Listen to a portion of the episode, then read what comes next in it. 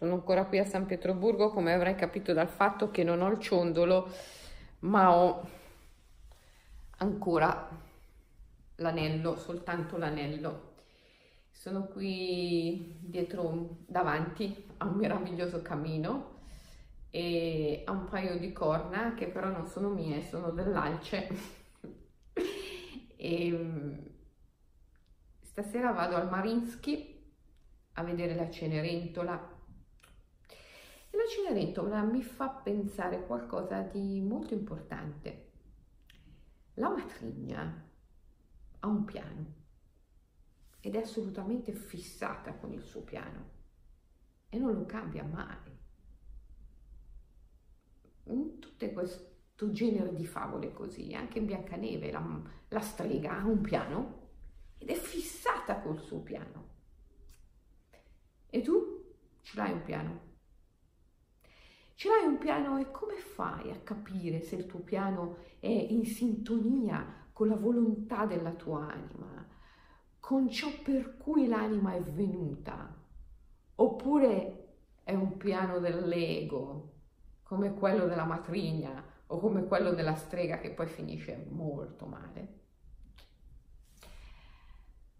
E non lo puoi capire non lo puoi capire perché la risposta non è nella mente. Se riguarda l'anima, la risposta è nell'anima ed è nella natura, nell'anima del mondo, non nella tua mente. Perciò devi imparare a interrogare le idee che non sono segreti o prodotti della tua mente, ma sono eidola, come ben sapevano gli antichi, sono immagini, immagini simulacro di dei, dei.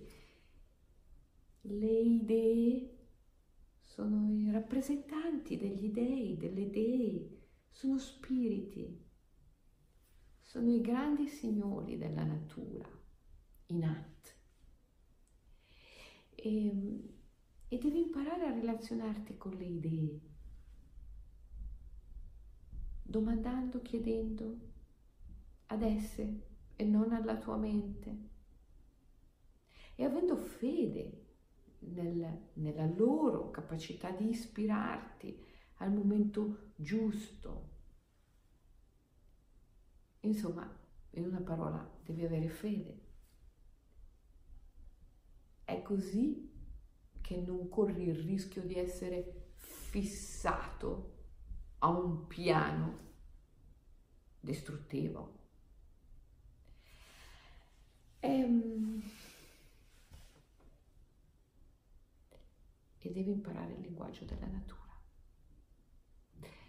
Sì, perché osservare il vento tra le foglie, il volo degli uccelli e comprendere in questi movimenti la risposta delle idee,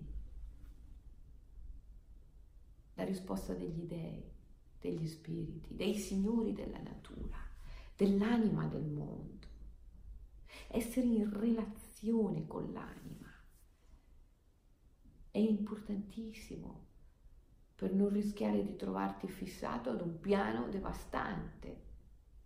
Come fai a capire se il tuo piano è in linea con la missione della tua anima e perciò devi assolutamente restare lì e malgrado le difficoltà non devi cambiare idea.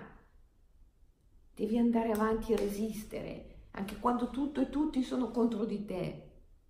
Oppure, se l'essere fissato a quel piano limita la tua visione e la capacità di entrare in relazione con altre idee più belle, più grandi, più vere, come fai a capire se è il caso A o è il caso B? Ripeto, non puoi capirlo perché la risposta non è nella tua mente. Devi interagire con l'anima. E interagire con l'anima è interagire con la natura, impararne il linguaggio. E questo non è qualcosa che tu non sai già. Certo che lo sai già. Devi solo ricordarlo.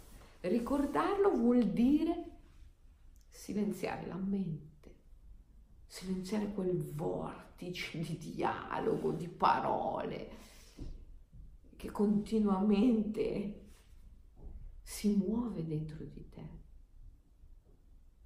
Per fare questo devi spostare l'attenzione e la fiducia, dare fiducia all'anima, dare fiducia alla natura, dare fiducia alle idee e alla loro possibilità di ispirarti più che ai tuoi pensieri, a volte ossessivi, alla tua mente, che si prodiga in un dialogo continuo che gira su se stesso. È una questione di spostare la centralità dell'attenzione, della consapevolezza e la fiducia. Fidarti della natura e dell'anima, preferibilmente. E chiedere, chiedere alle idee, chiedere alla natura, anche se non ricevi una risposta immediata, rimanere in questa relazione, rimanere in questo dialogo con fede. In questo modo, piano piano ricordi, piano piano ricordi il linguaggio dell'anima e quando fai le domande ricevi risposta. Proprio come uno sciamano sei capace di leggere, leggere la risposta in un soffio di vento e nel canto di un uccello, nel tramonto del sole o nel sorgere dell'alba, in una nuvola che arriva o in un gattino che ti passa accanto. Leggere la risposta degli dei nella natura è un linguaggio e tu lo conosci, devi solo ricordarlo. E io ti aspetto. Ti aspetto al centro della lingua del drago, dove l'impossibile è solo la base di partenza per la creazione di infinite possibilità. A presto!